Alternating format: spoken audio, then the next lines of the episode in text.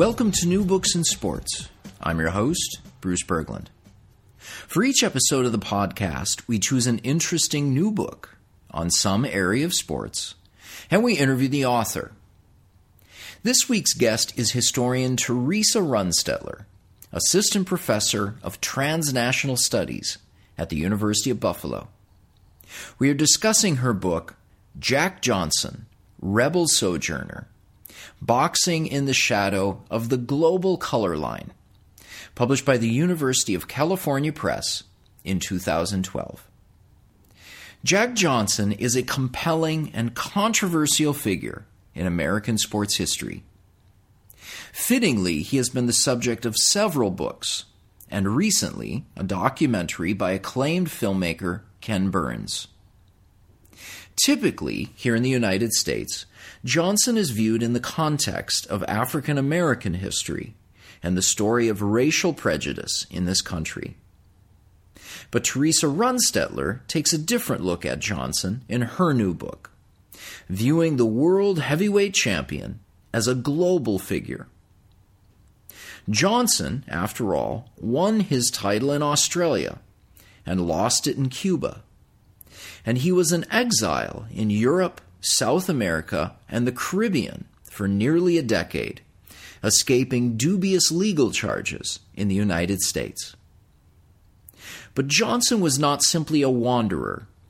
During his time abroad, he wrote frequently in newspapers against racism in his home country, and he was something of an icon to groups struggling against white colonial rule in India, South Africa, and the Philippines. For these people, Johnson's victories over white boxers were cause for celebration. Meanwhile, white officials in these countries and in the United States saw Jack Johnson's success in the ring as a threat to their power. As Theresa says at the start of our interview, Johnson is a fascinating character. And we see in his story the mixture of international celebrity scandal, and politics already in the early 20th century. Her book shows him as an athlete who is famous and notorious around the world. This is a necessary view of Jack Johnson, and I appreciated the chance to talk with Theresa about her work. So let's turn to the interview. My guest this week on New Books in Sports is Theresa Runstedtler. Theresa, welcome to the podcast. Thanks for having me. So I will say at the start, Theresa, that I've been in academia for a long time, but I've never encountered someone with your particular background. So could you give us a, a brief introduction and, and tell us how you got into academics? Oh, absolutely. I did not have the traditional path by any means. In fact, I remember when I was an undergrad at York University in Toronto, and I, I was taking uh, Renaissance Italian history, I thought to myself, I never want to be a historian. Um, but that changed. I actually, after I graduated from my undergrad, I uh, was a professional dancer for a little bit. Um, and I was a freelance. I had um, I had an agent, and I also actually danced, if you can believe it or not, for the Toronto Raptors NBA team while I was in college. Uh, so I had a little bit of exposure to sport in that sense. Um, and then after that, I worked for uh, um, the PR department of a national sports uh, broadcasting um, outlet in Canada which uh, is actually, I think, this subsidiary of Fox Sportsnet. And I just decided that I wanted to get back to things that I thought I was good at. So writing and exploring history, um, but in a way that I I found entertaining, and that included doing sports history. Okay. And so, what led you to write this particular book on Jack Johnson? Well, I read Gail Bederman's wonderful book called Manliness and Civilization, and I had actually never heard of Jack Johnson until I read that book back in, I think it was my first year of graduate school. And I just thought that he was an absolutely fascinating guy for the early 1900s. And at the time, I was really interested in trying to figure out how to do uh, a history, a kind of popular history of black internationalism. And when I looked at Jack Johnson's travels throughout his uh, entire career and the fact that he basically traveled to almost every continent, uh, I thought this is one way that I can actually begin to get at that story because I can look at the ways in which people back home in the United States in the black newspapers understood him. I could look at foreign uh, newspapers that covered him, and so it opened up a whole window onto black transnationalism and also white imperialism in the early 20th century. So, can you tell us what fascinated you about Jack Johnson in terms of a, of a character?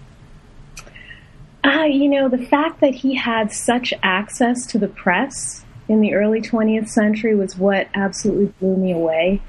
Um, we usually think of people like W.E.B. Du Bois um, and, of course, other black intellectuals and artists as having uh, the sort of the most prominent space in the black community, and I think that has something to do with the ways in which black history is actually studied um, by academics.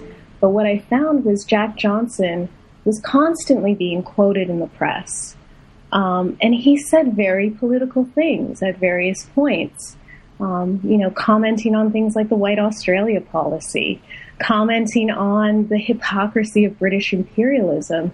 And it really struck me that this was, you know, a man who was not just a kind of rebel without a cause, but somebody who actually understood the politics of his time. Well, to follow up on that, I want to ask about the, the subtitle of the book, Rebel Sojourner. So, what, what do you mean by that? That's actually an homage to Claude McKay, and he's actually recently been in the news. That is Claude McKay for having a new, um, newly discovered novel. Um, but Claude McKay is really sort of the quintessential figure of the Harlem Renaissance who was known for being kind of a misfit when it came to the rest of the uh, Harlem Renaissance writers because he refused to sort of be hemmed in by uh, very definite notions of blackness. He was also somebody who traveled uh, quite extensively, and so he was a wanderer. Um, and he was somebody who really um, was in touch with the pulse of the black wor- working class in various places, whether it was in Harlem or it was in Marseille.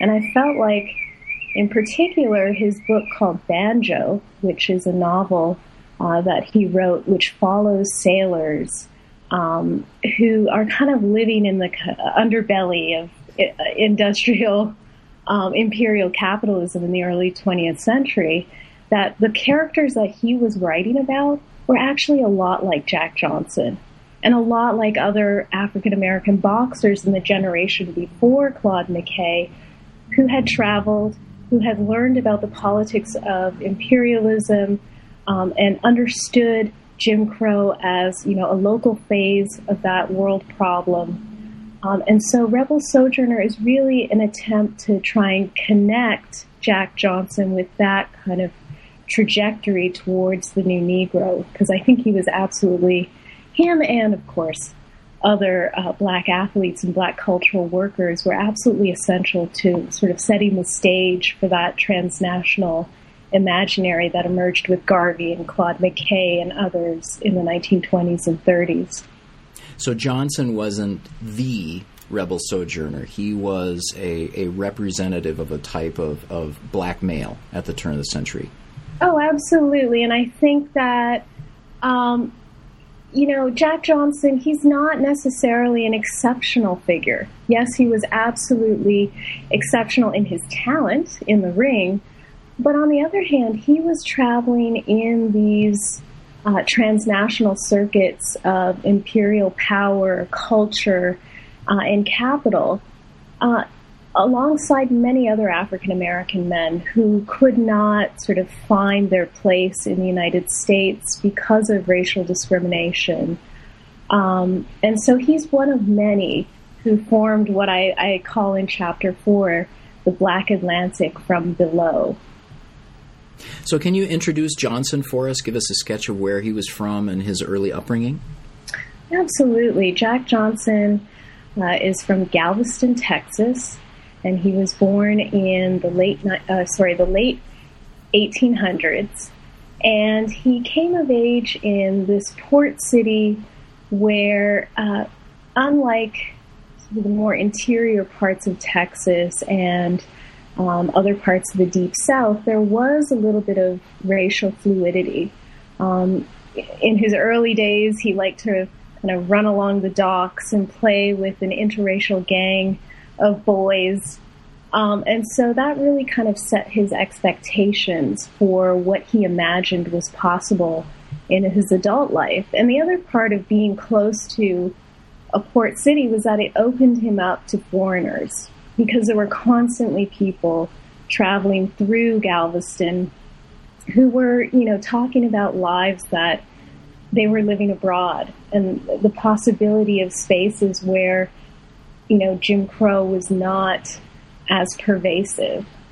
From there, he really, you know, he didn't follow the kind of traditional path of racial uplift. So, in that sense, he wasn't the kind of traditional race man in the ways that somebody like Du Bois or somebody like Booker T. Washington, you know, promoted because he didn't um, continue with his education. He was from a poor family. He had to go to work at the age of 12. He worked on the docks as a stevedore.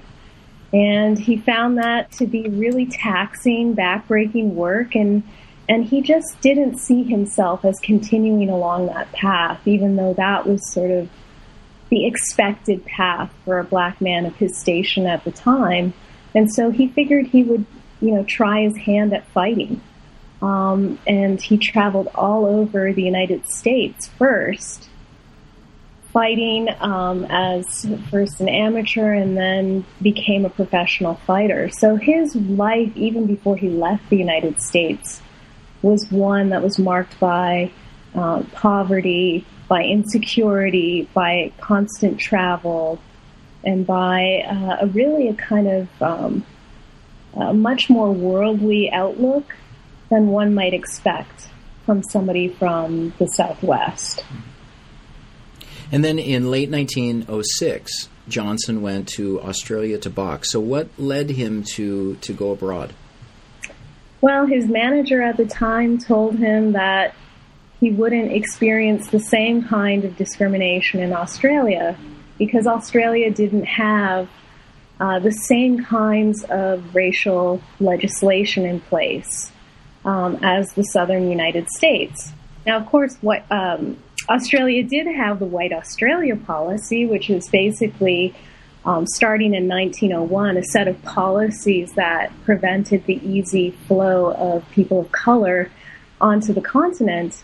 However, they made an exception for Johnson. He was able to get in. Um, and, uh, you know, at first they were nice to him and excited to see him, even if they kind of imagined that he was going to be this happy go lucky minstrel because that's uh, the way in which a lot of Australians sort of came to know African Americans was through minstrel uh, music. And uh, he turned out to be anything but a happy go lucky minstrel. Well, then I'll ask about that because he did get into. Uh, uh, there were various wrinkles during his time in, in Australia. Can you talk about talk about those? Yeah, one of the biggest wrinkles for Jack Johnson was that he decided to have a white girlfriend, um, and very publicly so. And her her name was Lola Toy, and allegedly she spent time at his training camp.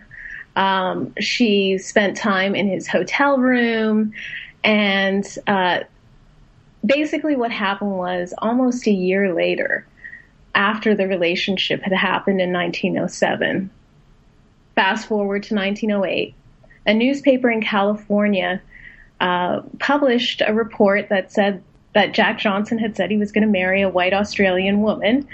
Um, and this got back to Australia, and one of the major newspapers there printed it and printed Lola Toy's name, saying that she was going to marry Jack Johnson. And then all of a sudden, you know, she had things thrown at her in the street. Um, you know, she got called all kinds of racial epithets and um, was really castigated in the court of public opinion. So she actually decided to sue the newspaper for libel. And she ended up winning, even though the newspaper's lawyer tried to argue that there was no color line in Australia, and therefore it wasn't inherently libelous to say that she was going to marry Jack Johnson. Um, well, the court saw her side of the story and, and saw the fact that the court of public opinion had a very uh, different conclusion and that it actually did matter that she had uh, had this relationship with Jack Johnson. So even before he actually riled Australians with uh, the fact that he had beat white men in the boxing ring by taking a white girlfriend, uh, he created uh, quite a controversy over there. So when he came back in 1908 to fight Tommy Burns, the stage was already set where the white Australian public really wanted to see him lose. So in 1908, Johnson defeats Tommy Burns in Sydney, and he becomes the heavyweight champion. So, what was the um, um, what was the global response to this event? Because this is something you talk about in the book. Uh, the the response was varied depending on uh, where the news was going. Um, what there was a, a, wonderful article in Boxing Magazine, which was a British-based boxing magazine, um, in which Hugh McIntosh, who was the promoter of the fight, talked about the various places in the non white world where the film um, and news, actually, even before the film uh, managed to get to these spaces, just the news, the telegraph reports, um, and even the pictures of Johnson defeating uh, Tommy Burns made it to places like South Africa, um, the Philippines, uh, even the Solomon Islands and other places in the Pacific. And basically, what was sort of across the board response was the fact that people were embracing Johnson's victory as a way of celebrating the fall of of a white power, in a sense. So they took his this victory of an African American over a white Canadian. Incidentally, a lot of people thought he was American, but Tommy Burns was Canadian. And they saw this as evidence of the fact that there was a lot of hypocrisy underlying, uh, you know, prevailing ideologies of white supremacy. And of course, people being colonized people, um, they saw a kind of symbolic victory in Johnson's victory. So you discussed the aftermath of the Burns fight, and you had mentioned the, the showing of films around the world of that fight. Uh, but an even bigger event in terms of a worldwide media event is Johnson's fight with James J. Jeffries. So could you talk about that, please? Uh, it's actually in 1910, and it happened on Independence Day in Reno, Nevada. Um, and it was actually even a bigger, uh, a bigger production than the Tommy Burns Jack Johnson fight because uh, Jim Jeffries was the undisputed white world heavyweight champion. He had actually relinquished his title voluntarily and retired. And so it was always thought that, well, maybe if we get Jim Jeffries to return to the ring, he will finally wrest the title um, away from Johnson and back into the hands of, of white America. And so there was a lot riding on this fight, and it was promoted as this kind of war of the races. They actually called it the Battle of the Century. And um, uh, they made specific plans to film it. And some companies like Edison and other uh, film production companies set up their cameras around and they actually made a production of it, which could be distributed not only throughout the United States, but also uh, to places like London and Paris uh, where they had sort of a, a built-in fighting um, audience.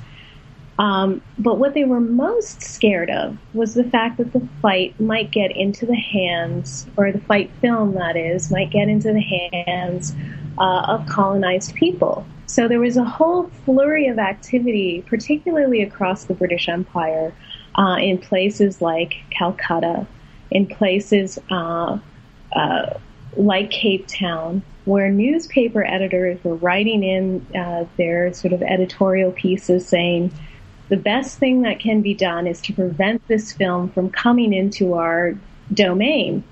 Because if, even if a few people watch it, it's going to get spread like wildfire all throughout communities of color. And this will put that doctrine of white supremacy uh, in serious jeopardy. And so there were all sorts of movements. Again, we mostly know about um, the backlash against it and the riots that happened in the United States. And people in South Africa and other spaces, even in the Philippines, which was still, you know, uh, a, a U.S. colony at that time, were worried that uh, you know, this kind of rioting and unrest was going to spread to colonial locales. And so, in a lot of places, they did actually end up banning it. Um, but nonetheless, people still heard about it. Hmm. Um, you know, it's like that forbidden fruit. You, you um, make it illegal, and somehow it becomes all the more desirable to, to find out more about it. So in the rest of the book, it comes across that that Johnson's victory over Jeffries was really the most significant match of his career, much more so than than his victory over Burns, which made him heavyweight champion. Why why was that the case? Why was it the Jeffries fight that stood out in his career? Well, Tommy Burns was seen as kind of like a little guy in a big man's game. He was a smaller heavyweight and as I said before, J- uh, James J. Jeffries had actually relinquished his title, um, and there hadn't been a proper succession because he hadn't actually been beaten. So there was a series of years where the title changed hands, um, and there was no sort of clear front runner. And so after Tommy Burns, um, after he was defeated, people thought, oh, you know, how could this guy put his title on the line? And now, you know, we need to get back uh, the glory of, uh, you know, white boxers and by extension the white race. And so there was a big kind of ramping up and uh, supposed crisis uh, that they called it a crisis, a white hope crisis. And this is where that phrase called the Great White Hope comes from. The idea that you know, there would be some white champion eventually who would come in and set things right and beat, finally beat Johnson and preferably knock him out. And I was going to ask about this. So, all of his subsequent challengers were regarded in one way or another as the white as the white hope, and all of these matches between Johnson and the assorted white hopes, they all became major major media events. Correct? Absolutely. And in fact, what's really interesting is that there was this whole phenomenon where people were actually, promoters were searching for the next Great White Hope. So they actually had a lot of boxing matches between white contenders fighting it out to become the White Hope. Well, those actually were not very big box office successes because what people really wanted to see was Johnson being beaten. Um, and in particular, the fight against Stanley Ketchel, he was another um, sort of smaller heavyweight. He actually, you know, knocks him down, uh, knocks Johnson down at one point in the fight. And because people heard about that, even though Ketchel lost, the fight film actually became really, really popular and was shown in a, a lot of locales and made a lot of money. Um, so it was this idea that people wanted to see it almost like a Darwinistic competition of the survival of the fittest, and they hoped that the white boxer would come out on top. So in 1911, Johnson travels from the United States. He goes to England for, for a match. What was the reception he received there in England? Initially, when he went to uh, the coronation of the king, you know, he was welcomed and he, I, I think that in some ways he was almost like a spectacle to behold because he was this very famous fighter. And, and, and can I interrupt there to uh, to have you describe how Johnson his appearance because you do have photographs of him in the book, and he had this this very distinct way of carrying himself. Oh, absolutely. He was always dressed to the nines. Um, he wore three piece suits. He had uh, jewel encrusted walking sticks. He often wore uh, hats. He often wore fur coats.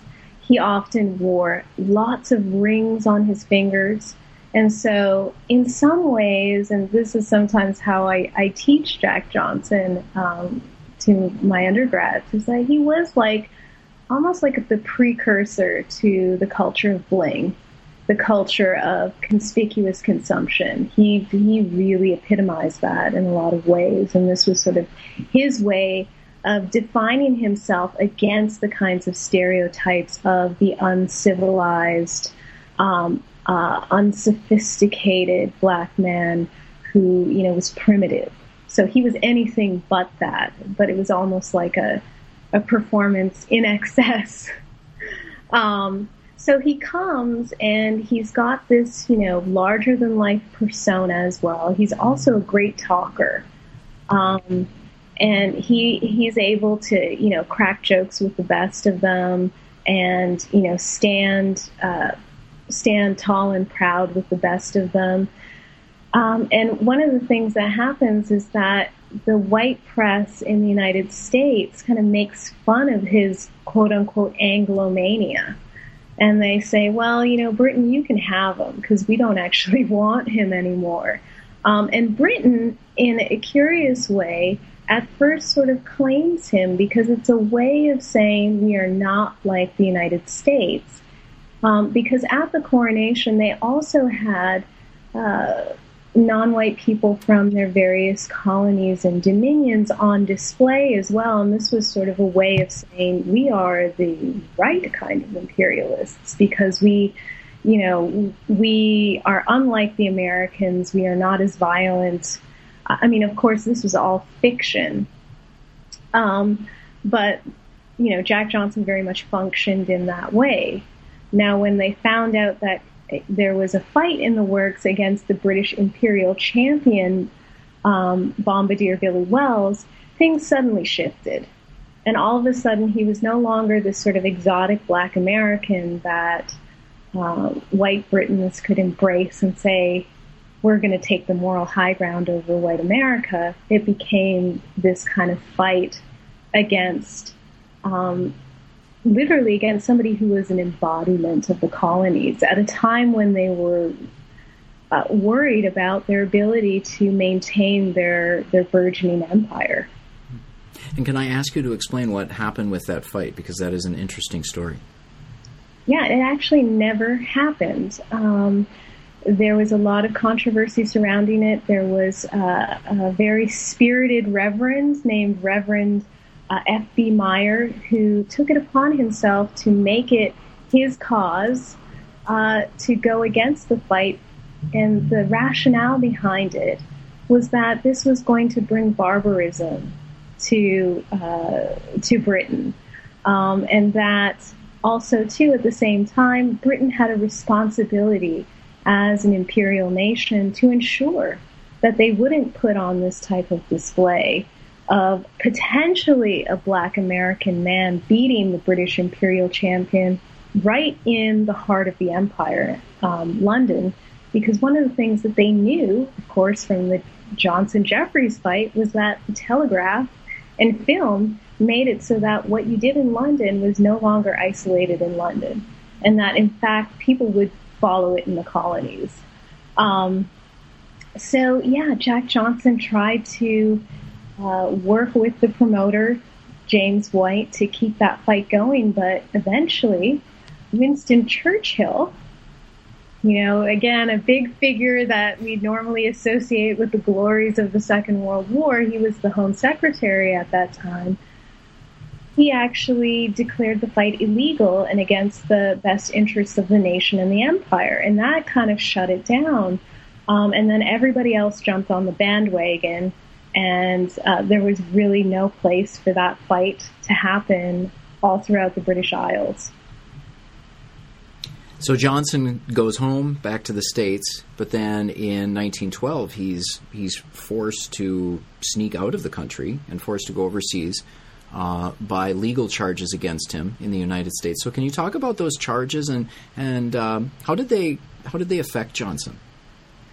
Well, the Mann Act charges and conviction are really usually the thing that people ask me about immediately when when we talk about Jack Johnson because that's mostly what people know. Um, essentially, the Mann Act was a white slave traffic act. Um, it bars uh, the interstate uh, and international transport of prostitutes or just women for purposes of debauchery and immoral purposes. The, the, the wording is very flexible and loose.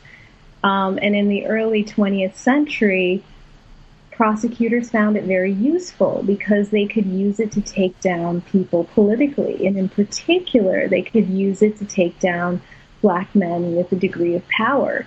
And of course, Jack Johnson was one of those men. And of course, he liked to date white women, some of whom came from the sexual underworld because that's sort of like the circles that he traveled in because he lived um, he he lived and partied in the urban areas where brothels and saloons uh, were, and so he came into contact with women of the night. Um, and so they saw this as the perfect opportunity to bring him down. And you know, a lot of people have described the Mann Act conviction really as Jan- Johnson's kind of the apex of his career and then it, the decline. And that's true in the sense of looking at him as a boxer, but him as a kind of political agent um, and global icon, uh, that's really not the case because he ended up going into exile until 1920. So basically, for seven years, he was living outside the United States and he traveled all over the place and really gained uh, you know, an international following, particularly among people of color.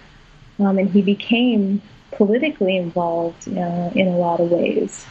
And he did speak and write against the Mann Act. Oh, absolutely. He, I mean, this is sort of later on. He actually um, was the first one to launch his own pardon campaign while he was still in jail. So it you know, even before Ken Burns and and uh, you know the multiracial committee to pardon Johnson uh, started up their petition campaign, Johnson had already written uh, to various people, including the Attorney General, saying that this is obviously racially motivated.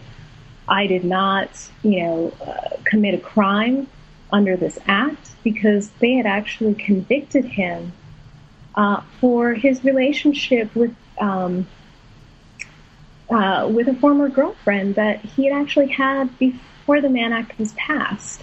Um, so there were a lot of layers of deceit um, and just outright um, really trying to take him down that he commented on long before um, Ken Burns and company.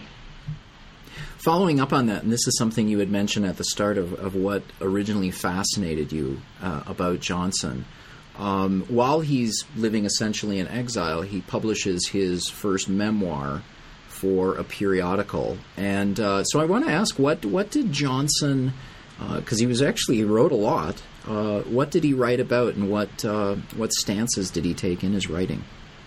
Well, interestingly enough, that uh, serial publication actually happened before he went into exile, so in 1911. But it got published again when he was in exile in 1914 as a book.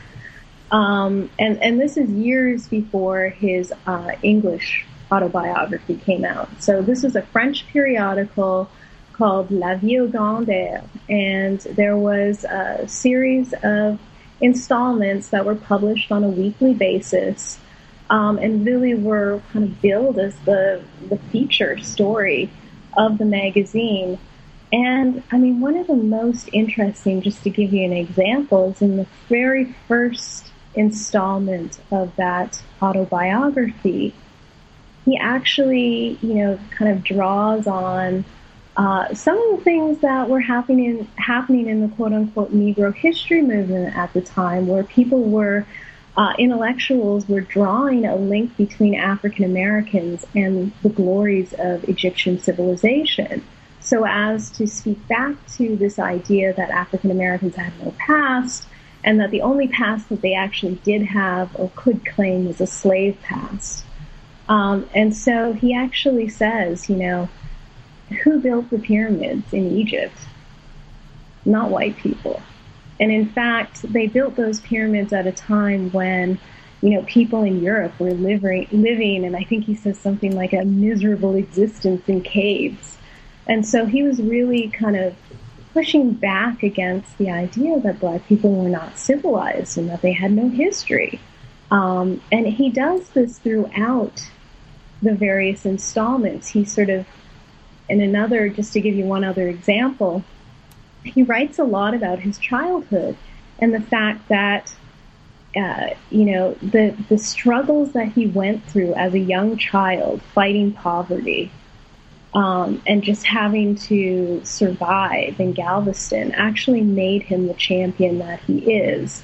And so reclaiming his history as uh, an impoverished young black man, um, and and really, you know, injecting a kind of dignity in it that it didn't have, you know, in in any other stories. And so, in some ways, and what I argue in the book is that this is one of those narratives of exile that a lot of people who study, um, you know, black transnational literature really point to this idea that one leaves the United States, can gain perspective, um, can can write from a safe space outside the United States, um, and actually critique it in ways that were not possible back home. And he really does that. Uh, he takes advantage of all the French fans and their sympathies for him in order to get this message out about not only himself but also his people as well. So I want to go back to what you had talked about earlier when he does uh, return to the United States in 1920. He surrenders to the authorities, and um, uh, you had talked about what drew him to go back, and I want to ask you what what really yeah, I would say touched me was for all of his travels, for for you know how much of a cosmopolitan figure he was. This this sojourner, as you describe him, uh, when he returns home, even though he knows it means he's going to jail, he demonstrates just the most basic love for his homeland. Oh yeah, absolutely. He considered himself to be an American. Um, and even though for a while he rejected the United States and left the United States, he missed he missed his friends, he missed his neighborhood, he missed you know his family, and and and he also liked certain aspects of the United States. I mean, where does this idea of conspicuous consumption and sort of bombastic personality live itself out?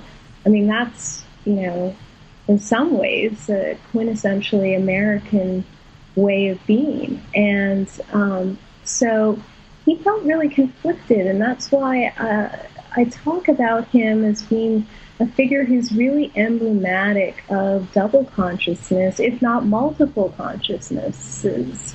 Um, because you know he he on the one hand is is trying his best to become included you know, in the United States body politic, but at the same time, he recognizes that he's part of this diaspora of people, uh, of people of African descent. He's also part of a broader kind of colonial world that includes, you know, Asians, uh, colonized people, indigenous people, um, and so he has, you know, a lot of kind of conflicted allegiances that he has to kind of work through throughout the course of his life and his career. And I'll ask what became of Johnson after his, his years in prison then? you know, he he tried his best to um, stay relevant, um, but the tides really began to turn, uh, especially with the rise of um, the black fighter Joe Louis, who, in many ways, uh, his management team, his public relations team, tried to cast him as the absolute antithesis to Johnson. Like this was not just a matter of Joe Louis being the antithesis of Johnson, but this was actually a fabrication that his team worked very uh, worked very hard to maintain. Um, because Joe Louis liked clothes, he liked fast cars, and he liked white women. Um, but that never, you know, got into the press. But nonetheless, Jack Johnson tried to align himself with this emerging champion and was rebuffed um, in a number of ways. And he really kind of fell into a kind of obscurity. I mean, not complete obscurity because people in the community still had a lot of respect for him. Uh, people abroad still knew who he was. So when he went to Paris in the 1930s, he could walk into a Parisian jazz bar and people knew who he was. Um, but at the same time, you know, he, he ends up having to do things like you know, being on display at a kind of freak show in some ways, or being on display at a circus or carnival in order to make money. And that's really sort of, you know, very tragic in a lot of ways. And um, I mean, the story of his death is like the ultimate irony where he, you know, leaves a diner in a huff after not being served and actually gets into a car accident and dies. And so, you know, Jack Johnson really, in a lot of ways, tried to push those boundaries, but the changes just didn't happen in his lifetime. Let me ask you to Theresa. To uh, we're running out of time. Um, going back to your unique background, coming into study American history, as a former performer, did that give you, do you think, any any unique insight into a figure like Jack Johnson? You know, if I wrote about Jack Johnson, I haven't stepped in front of tens of thousands of people. well, I think that, you know, for me as a scholar, having come from this kind of unconventional background, you know, I'm not somebody who would write about literature with a lot of comfort because to me, the world that I know very well is the world of performance and, you know, the world of artifice and the world of promotion um, and the world of professional sports.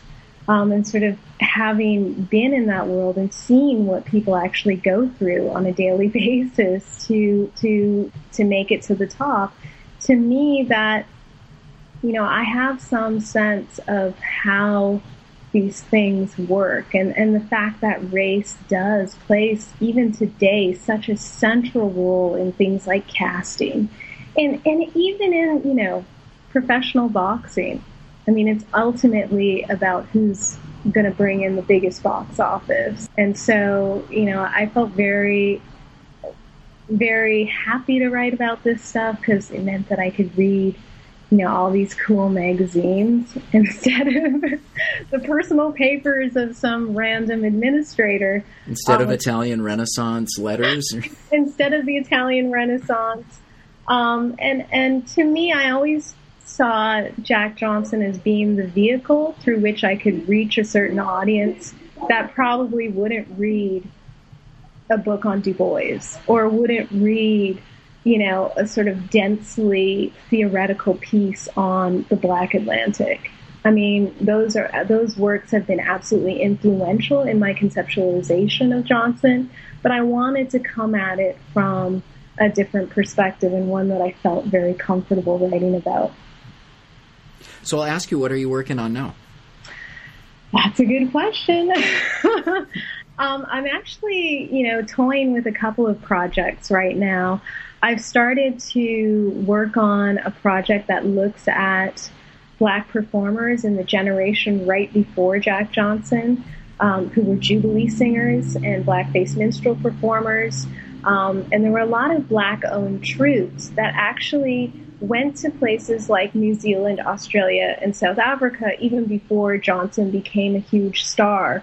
And so, looking at the ways in which black culture becomes this kind of lingua franca throughout not only the diaspora, but also throughout the, the colonial world in a lot of respects. And I'm also toying with the idea of looking at Henry Armstrong, who was a big fighter in the 1930s, who in a lot of ways got overshadowed by Joe Louis, and, um, and sort of thinking about him in concert with people like Kid Chocolate, who was also a big fighter um, in the 1930s, in Panama Al Brown, um, and sort of thinking about the ways in which um, sport and the new Negro um, coalesces in the 1930s. Um, so I've got a couple things on my plate. I haven't quite decided yet which one's going to be the, the one that I'm going to pursue first. You've been listening to an interview with Theresa Runstedtler about her book, Jack Johnson, Rebel Sojourner Boxing in the Shadow of the Global Color Line, published in 2012 by the University of California Press. New Books in Sports is part of the New Books Network, which offers dozens of channels of podcast interviews with the authors of new publications on subjects like history, science fiction, and sociology. If you like what you heard here, please follow New Books and Sports on Twitter or friend us on Facebook. You can give us your feedback, offer suggestions, and find links to thoughtful sports writing from around the world. I'm your host, Bruce Berglund. Thank you for listening and enjoy your week.